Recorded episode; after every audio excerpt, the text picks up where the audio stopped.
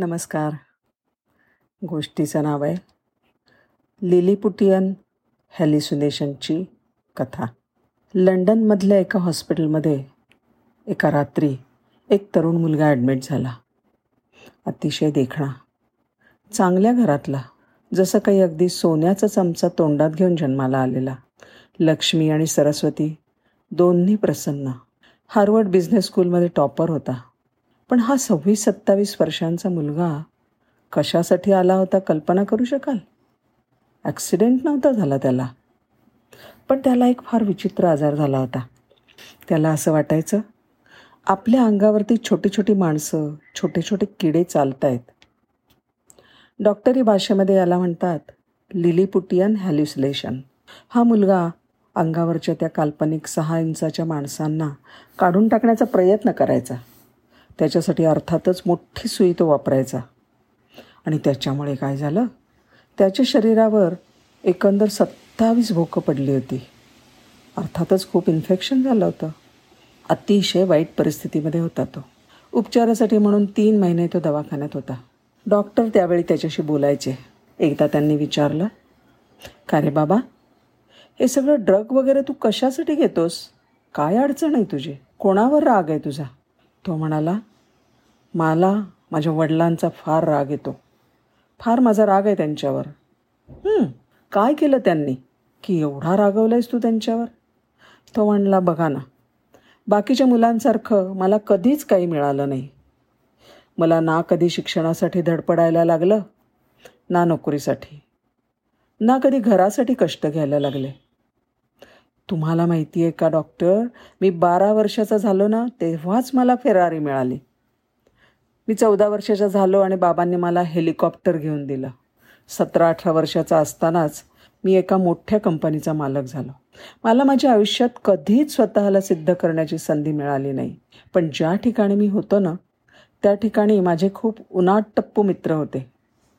त्यांच्यासोबत गडगडण्याच्या खाली घसरण्याच्या वाटा मात्र भरपूर होत्या.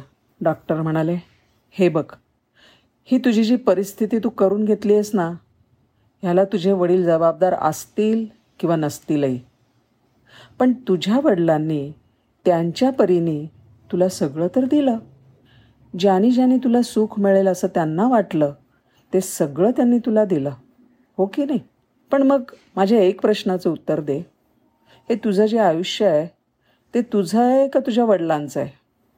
असं कसं म्हणता? अर्थात माझं आहे. तुझं ना? मग ह्या जीवनाचं काय करायचं ते तू नको का ठरवायला? तुझ्या आयुष्याचे लगाम तू हाती घ्यायला हवेस. का तुझ्या व्यसनाबद्दल कायम तू वडिलांना दोष देणार आहेस? तुला जर जगण्याचा एवढा कंटाळा आला असेल ना तर एकदा आपल्या हॉस्पिटलमध्ये कॅन्सरशी झुंजणारे लोक आहेत. त्यांच्याकडे जाऊन बघ. बास झालं आता तुझं हे असं सगळं वागणं. आता तू बरा झाला आहेस तुझ्या आयुष्याचा ताबा स्वतःकडे घे बरं. मुलांनी सगळं ऐकून घेतलं. बरा झाला आणि बाहेर पडला. नंतर काही तो परत हॉस्पिटलमध्ये आला नाही. पण साधारण पाच सहा वर्षानंतर त्याचं एक पत्र आलं. त्यातनं तो म्हणाला डॉक्टर तुमच्याशी बोलल्यानंतर माझ्या विचारांमध्ये खूप परिवर्तन झालं. माझ्या जीवनाचा ताबा मी जर घ्यायचा असेल तर जगामध्ये लोक कसे जगतात हे पाहण्यासाठी मी खूप फिरलो. ह्या भटकंतीमध्ये मी भारतात गेलो. छत्तीसगडमधल्या बस्तरला गेलो. तिथे एका शेतावर मजुरी करणाऱ्या एका कुटुंबाला पाहिलं. दुपारच्या वेळी चार मुलांना घेऊन ते एका झाडाखाली जेवायला बसले होते.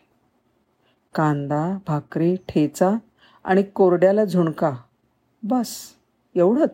ते सर्वजण आनंदाने खात होते गाणी म्हणत होते. एकमेकांशी थट्टामस्करी करत होते खेळत होते.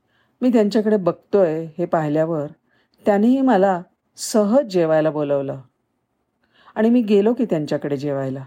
त्यांना विचारलं का रे तू एवढ्या आनंदात कशामुळे आहेस? मला तर तुझ्याकडे काही घरदार पैसे टक्के कपडा चोपडा धान्याची रेलचेल काहीच दिसत नाही. तो म्हणाला काहीच नाही असं कसं म्हणतोस तू? हे माझं सगळं कुटुंब आहे ना माझ्याबरोबर? हे उत्तर ऐकल्याबरोबर मी एकदम शुद्धीवर आलो. ताबडतोब लंडनला परत फिरलो. माझ्या वडिलांकडे गेलो.